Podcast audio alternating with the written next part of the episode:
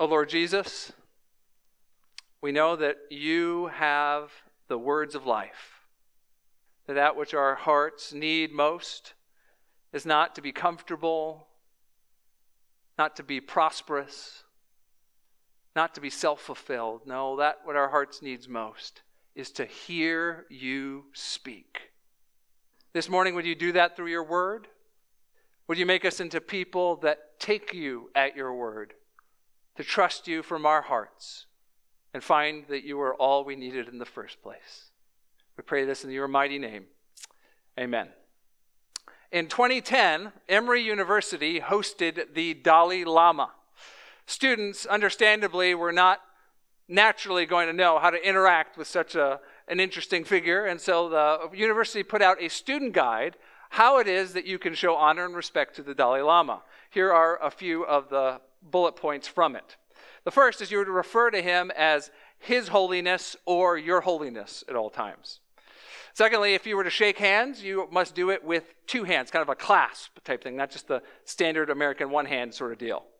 Second, if third, if you're sitting, you need to make sure that your feet were not facing the Dalai or pointed toward the Dalai Lama. They had to be facing one direction or the other. As long as they're not toward him, you're cool.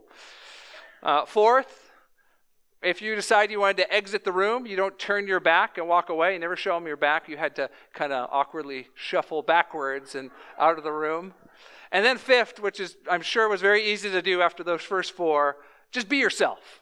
Just be yourself, right? Now, uh, not easy to know how it is to show honor and respect in a situation like that because of cultural differences. Maybe if you're Buddhist, you would know how to do those things, but for many of us, it requires a lot of work to know that. And yet in other arenas of life, we understand this idea of how to honor someone. It's based on who they are and what our relationship to them is like, right? So we know that a military, uh, great military hero may be honored by having a medal pinned to their shirt. Or we know a great civil rights leader might have a statue erected in their honor, or have a, a day that we as a nation recognize. Maybe it's your mother or your grandmother. When Mother's Day comes around, you honor them by taking the time to actually call them and tell them how much you appreciate them. And to honor someone is to, to show their true worth, to show them respect, and to treat them how they are due. We understand this. All sorts of people in our lives require honor. But the question before all of us that are disciples of Jesus is this How do you honor Jesus? How do you honor Jesus? Well, what is it that Jesus expects of those that would call themselves Christians disciples of Christ, followers of Christ, what does he expect from us? Does he want us to go on long pilgrimages to visit holy lands? Does he want us to be ascetic in our practices, denying ourselves even the most basic of human pleasures like food and even enough sleep? Does he require of us something like a spiritual rigor, a pull yourself up by your bootstraps? Or maybe we honor him by living that victorious life, going from one miracle to the next, victory to victory. What does it take for a Christian to honor Jesus? Well, our passage before us shows us the answer to that. It shows us that to honor Jesus is not to do any of these things, it's most fundamentally to take Jesus at his word. To hear what Jesus says and to believe it about himself, about where we stand in relationship to him, and about how we can be brought to God through him. We'll, we'll see that in two sections as we move through our passage this morning. First, in 43 through 40, 48, we'll see the negative example how not to honor Jesus by seeking signs through him, by seeking him for signs, 43 through 48. How not to honor Jesus. And second, we'll see how to honor Jesus positively by taking him at his word, by trusting that's that what he says about us and about himself. Let's begin in verses 43 through 48. How not to honor Jesus. If you were here last week, you remember that Jesus just got done rocking the religious world yet again. He went to a place where no good rabbi would ever want to go, into the heart of Samaria. That's half breed country. People that were from the, the wrong heritage, they, they worshiped in the wrong place, they didn't have the right book. They, they were people that were to be avoided by at all costs. And yet Jesus marched right into the heart of Samaria and then compounded the scandal by speaking with the most untouchable of the untouchables, an adulterous woman. As that encounter unfolded, this woman came to believe that Jesus was the Messiah. She took him at his word. She, in fact, took him at his word so much so that she went and started gossiping about him to everyone else in her town. And, and they too heard about Jesus and invited Jesus to come and stay with them. And it all comes to a head. Look with me at verse 41. And many more believed because of his word. A whole town of Samaritans, a whole bunch of them come to believe in Jesus. Take him at his word. He stays two days, and, and that becomes the backdrop for where our passage starts. Jesus is transitioning out from Samaria back into Jewish territory, into the area of Galilee. That's where 43 begins. He departed for Galilee. And that put, sets us up for two surprises. Uh, Pastor John Piper, when he was uh, teaching through this, he said that this is one of the most perplexing passages in the whole Bible. Um, I'm not sure if that, I quite agree with that statement fully, but I will say there are at least two big surprises we have to wrap our heads around and before we're going to understand what's happening here. Uh, the first surprise is why Jesus goes back to Galilee. Look at verse 44. It starts off with that word for. For, that's as in because. Because Jesus himself had testified that a prophet has no honor in his own hometown. So Jesus is leaving Samaria, going back to Jewish territory, going to Galilee because, and then we have this proverb that Jesus was teaching. It, it, the proverb is not too hard to understand. A, a prophet has no honor in his home hometown. In other words, uh, prophets don't find a friendly reception where they're from. If you know your Old Testament, that's not particularly surprising. There's a great history of prophets being persecuted, rejected, sometimes even killed by the very people that they've sprung up from. Jesus says it's as true in his day as it was back in the Old Testament that a prophet is despised in his hometown. What's surprising is why would that be the reason that Jesus has to go back to this area? That's first surprise. Second surprise comes in verse 45. So when he came to Galilee, the Galileans welcomed him. Now, hold on a second, John. I thought you just got done saying that Jesus is going back because he's not going to be honored, and then they welcomed him. Well, what's the deal? That, that's the second surprise. Now, commentators have been struggling with how to deal with this interpretive conundrum for a long time, so this is nothing new.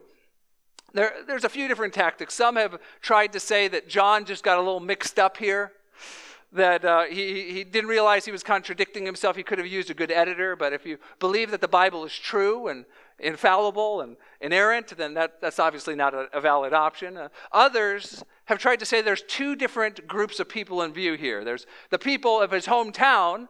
Remember, Jesus is actually from Nazareth. And there's the people in Galilee more broadly that encompasses Nazareth and these other areas. So maybe the people in his hometown didn't like him, but the people in Galilee more broadly liked him. Uh, the only problem is Nazareth is not mentioned anywhere here. It, it seems like a stretch. Now, I think to understand what John's doing here, we have to do a little work on the structure of John's book. So, if you would, take your, your thumb, if you got your Bible, stick it here in, in chapter 4, and go back with me to chapter 2. I want to draw your attention to a couple of clues that we are on the back end of a bookend that began at the beginning of chapter 2. So just let your eye go down the page 2, 1 through 11. Remember, that was about the uh, miracle Jesus did at the wedding in Cana, the turning water into wine. Now, flip back over to chapter 4 and look at verse 46, the, the verse right after the one we're reading.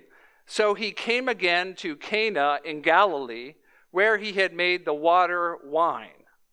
See, it starts with Cana in Galilee. It, it, we, are ending up back where we started, Cana in Galilee. Uh, another tighter parallel comes in 2 23 through 25. Flip over to 2 23 through 25. Now, when he was in Jerusalem at the Passover feast, many believed in his name when they saw the signs that he was doing.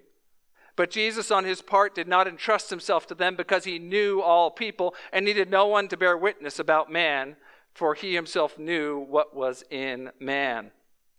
So Jesus was in Jerusalem. He, he was doing all these miracles at the Passover feast. Some people believed in him, but there was something wrong with their belief. It was shallow, it was hollow. So much so that Jesus knew better. He didn't entrust himself to them even though it looked like outwardly they were welcoming him. Flip back to chapter 4. Now, look at with me at verse 45. Notice the parallel. So when he came to Galilee, the Galileans welcomed him, having seen all that he had done in Jerusalem at the feast, for they too had gone to the feast. So, what's John telling us here? John's telling us what he said back in chapter 1. After Jesus leaves the Samaritans, the people that are least likely to accept him, he goes back to his own people. And yet his own people won't accept him, his own people won't receive him. No, they're interested in him, but they're interested in him not for who he really is. They're, they're interested in what they can get out of him. They're interested in him in the way of someone with ulterior motives is interested in you. Maybe they thought that Jesus would be that political Messiah that would get them out from the thumb under the thumb of the Romans finally. Or, or maybe they just thought, hey, these miracles and all this spiritual fervor, this is pretty cool. I could, I could do with some more of this. But whatever it is that they were after, what they weren't after was Jesus on his own terms. They weren't here to let Jesus tell them who he was and let him define the relationship. Now, you know this to be the case that people come to Jesus with all sorts of reasons why they're attracted to him, right? I mean, sometimes people come to Jesus because they think he's a, a pretty cool, heroic, political type figure to follow. You have the social change Jesus the one who's interested in all the same social causes that you are. And it just ends up being the, the perfect model for you to model your movement after. Or you've got the miracle worker Jesus, the one who promises you spiritual victory after spiritual victory, spiritual high after spiritual high, if you'll just have enough faith. Or maybe it's the, the type of Jesus that you find in Jesus Calling the Jesus on the other end of the line that never says anything too difficult to really challenge you, that only says affirming, warm, fuzzy sorts of things. We have all sorts of different ways that we like to imagine Jesus. And yet, if we don't let Jesus define himself, if we don't come to him on his terms, if we don't take him at his word, we're doing the same thing the Jews back then were doing. We're coming to Jesus for what he can give us, not for Jesus himself. Now, I don't want you to think that this looking for signs and miracles that the Jews were doing is in itself bad. Signs and miracles are not themselves bad. As we'll see in the section that comes right after, that, that Jesus is about to do a miracle to heal a man's son who's on the verge of dying. But those signs and miracles are meant to lead us to Jesus, not to be an end to themselves. Let, us keep moving in the passage. In verse 43, uh, after two, uh, sorry, verse 46. So he came again to Cana in Galilee, where he had made the water wine, and at Capernaum there was an official whose son was ill. Now, saying it's an official there, the, the word that's used for that is what would be used for a king or someone who works for the king. Most likely that'd be someone working for Herod in that day. Uh, that would be someone who's powerful and used to getting his way, who knows how to get his hands dirty to make sure it happens. This is a, a powerful man who's in a powerless position because uh, he's finding out what parents have found out throughout the years. There are few things that will humble someone like watching their child suffer. We're told his son was ill. Later, we find out he has some sort of a fever. It's so bad he's on the verge of death. Now, now back then, without modern medicine, uh, without antibiotics and scans and various things, I mean, illnesses were even more mysterious and cruel than they are today. This man was desperate, so desperate that he's willing to take a long shot. Look what he says in verse 47. When the man heard that Jesus had come from Judea to Galilee, he went to him and asked him to come down and heal his son, for he was at the point of death. This really important man travels a full day from Capernaum to Cana, shows up, and it says he heard Jesus was there, and we're not told what he knows about Jesus. Maybe he was at the Passover and saw the miracles, or maybe he just heard about it through the grapevine. Whatever reason, he thinks a long shot is worth it because how bad the situation with his son is. He makes the, the journey over, and then something really out of character happens. He starts pleading with Jesus. It says he starts asking him to come down. The, the way that's written, it's, a, it's an ongoing sort of action. You can see of a man, think of a man pleading or groveling. Think of a powerful man doing that before Jesus. Now, if you have a conception of Jesus that comes from sentimental pictures of him and what pop culture says about him, uh, what comes next is going to be really hard to understand. But if you just read the Bible, you'll find that Jesus is, yes, both gentle and graceful. He knows how to deal with us at our worst, at our lowest.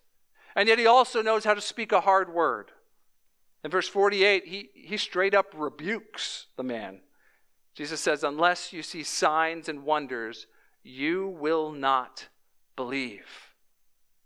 Now, I don't want you to misunderstand. I don't think Jesus is being cold or cruel here. Uh, even the way he says that, it's obvious the, the you there is not just addressed to the man, it's a plural you. It would be the way like Jesus saying, Unless y'all see miracles, y'all won't believe. It's speaking to the group that the man is from. This is an indictment on this whole region of, of Jewish people that should have been believing in the Messiah that was sent to them. And yet, Jesus still has a, what is undoubtedly a hard word for this man.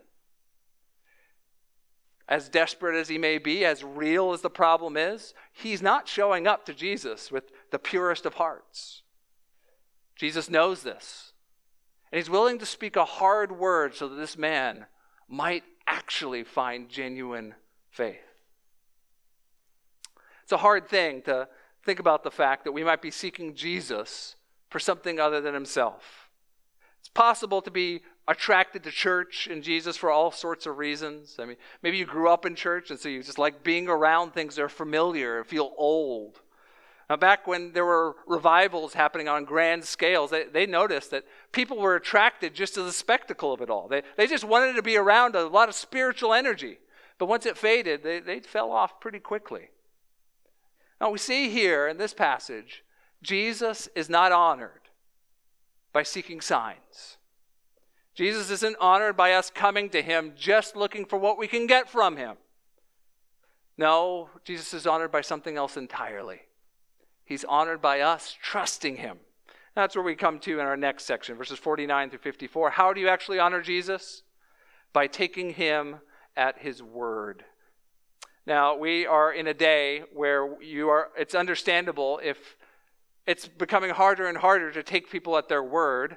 I read a headline recently of how big tech lost our trust. It's about how Facebook and Google and Amazon and all these giant tech companies managed to mess up the trust that they had with the public through a series of scandals and the way they handled data and made money off us and the, and the like. I mean, we are used to this pattern, aren't we? People telling us one thing, and then a few years later, something happens and we find out something else is true. From politicians to CEOs even local officials, and even people in our own families. We, we just live in a day and age where truth is hard to come by. And yet, if we're going to honor Jesus, we must be able to take him at his word. What we see this, from this desperate man is that true faith springs from a trust of the word of Jesus. Look, look in verse 48. The official said to him, Sir, come down before my child dies. Jesus said to him, Go, your son will live. Jesus does not say yes to the man's request. He doesn't say no to his request. He, he tells him something entirely different. He's going to do the miracle, he's going to heal this boy. And yet, he's going to do it in such a way that this man will be required to take Jesus at his word. He says, Go, and your son will be healed. The man believed the word that Jesus spoke and went on his way. Consider what he had to do in order to take Jesus at his word. There was no flash of the sky, no glowing hands. There were no cell phones back then. He couldn't phone back home and see if the kid was okay. He had to journey back a day with nothing but the word of Jesus. And yet he did. For all of his mixed motives showing up, for all the, the reasons he was seeking Jesus that were less than Jesus himself, at this moment, a kernel of faith begins to bloom into the full thing. The man goes back, says he believed Jesus, went on his way. As he was going down, his servants met him and told him that his son was recovering. So he asked them the hour when it began to, he began to get better, and they said, Yesterday at the seventh hour, the fever left him. The father knew that was the hour when Jesus said to him, your son will live. And he himself believed, and all his household. Imagine that scene. He's heading back. He stays the night because he can't make it back that same day. He arrives back the next day. His servants meet him on the way and tell him, Your son, he recovered. He asked when it happened. It was exactly the moment when Jesus said that word. That, that shows us the power of Jesus, friends. He doesn't need to be in the same town as this guy. He doesn't need to wait until this guy returns back to see if he would obey. Jesus speaks and things happen because Jesus is the very Son of God. He has the very authority of God. He made this world and He made our bodies. As much as a doctor and chemotherapy and all the medicine in the world can heal our bodies to some degree, Jesus, with a word, can do what the whole world wishes it could do. Notice also that the faith grows as he sees the sign. Says that the man believed. There, there was another depth to his faith, and, and that faith actually starts spilling over to his household. They all believed too. It starts spreading. Now, this, friend, shows us how a miracle is supposed to work. A miracle is supposed to be like a sign that points us to the true belief, that points us to Jesus himself. If you got your Bible, flip open to John chapter 20, 30 through 31. This is the, the reason the whole Gospel of John is written. John 20, 30 through 31. I want you to notice what John's Gospel says that these miracles are intended to do. Now, Jesus did many other signs or miracles in the presence of the disciples, which are not written in this book. But these are written so that you may believe that Jesus is the Christ. The reason the miracles are recorded is so that you might actually trust Jesus, that he is who he says he is, the Christ, the Son of God, and that by believing you might have life in his name. See, friends, miracles are not bad in themselves. They're just not to be an end in them, of themselves. They're to lead you to Jesus. Really, the issue is whether we will believe what Jesus says, whether we'll believe what he says about us, about himself, and about how we have to have a relationship with him in order to be right with God. I wonder this morning what are the words that Jesus speaks that you need to believe, that you need to take him at his word at in order to be faithful this year? I mean, we don't have Jesus here on earth speaking words to us in the same way as the man did back then, but we have the recorded scriptures, the word of Christ. That word of Christ tells us about Christ. It tells us what he thinks about us and how it is we were to relate to him. I, I wonder if you need to be reminded this new year, friend, that even with all the New Year's resolutions that you make and all the improvements you hope to make in your life, that ultimately you're standing before God you're standing before God is secure because Jesus on the cross said, It is finished. I wonder if maybe this new year, even as you're already starting to feel regrets, the weight and guilt of sin, if you need to remember that, that Jesus says that anyone that believes in him will find the forgiveness of sins, true eternal life. I wonder if maybe this new year, Maybe if there's a health issue in your very family, maybe even yourself, you're feeling the fact that this body won't last forever. And you need to be reminded that Jesus promised that He is the resurrection and the life. That one day you will have a body like His that never dies. Friends, for us, we are to do the work of honoring Jesus by taking him at his word. This new year, maybe that means you have a renewed focus on reading the Bible. Come to it not, not just as an academic thing, not just as getting a little more knowledge in your head, but come to it as hearing Jesus talk to you so that you can know how to live and respond to him. If you're here this morning and you're not a Christian, I understand this is one of the hardest things to get over as you're figuring out what Christianity is all about. It's this idea that the Bible itself is Jesus actually talking to us, actually God's word to us. Now, it may be strange that we would spend so much time on a book that was written 2,000 years ago for a third of it and 3,500 years ago for the rest of it. Why, why would we be stuck in the Bronze Age when we live in the modern age? It's good questions to be a- asking. And understand, we believe that we can't honor Jesus unless we take his word and we actually believe it. It's not up to us to pick and choose what parts of it we like, what parts fit with the modern age, and what don't. The Word of God is for us to hear and believe and be changed by, not to edit. It's not that we're trying to be difficult. It's that the only way to honor Jesus is to believe his word, to take him at his word. And that includes everything he said to us, even the parts we don't like.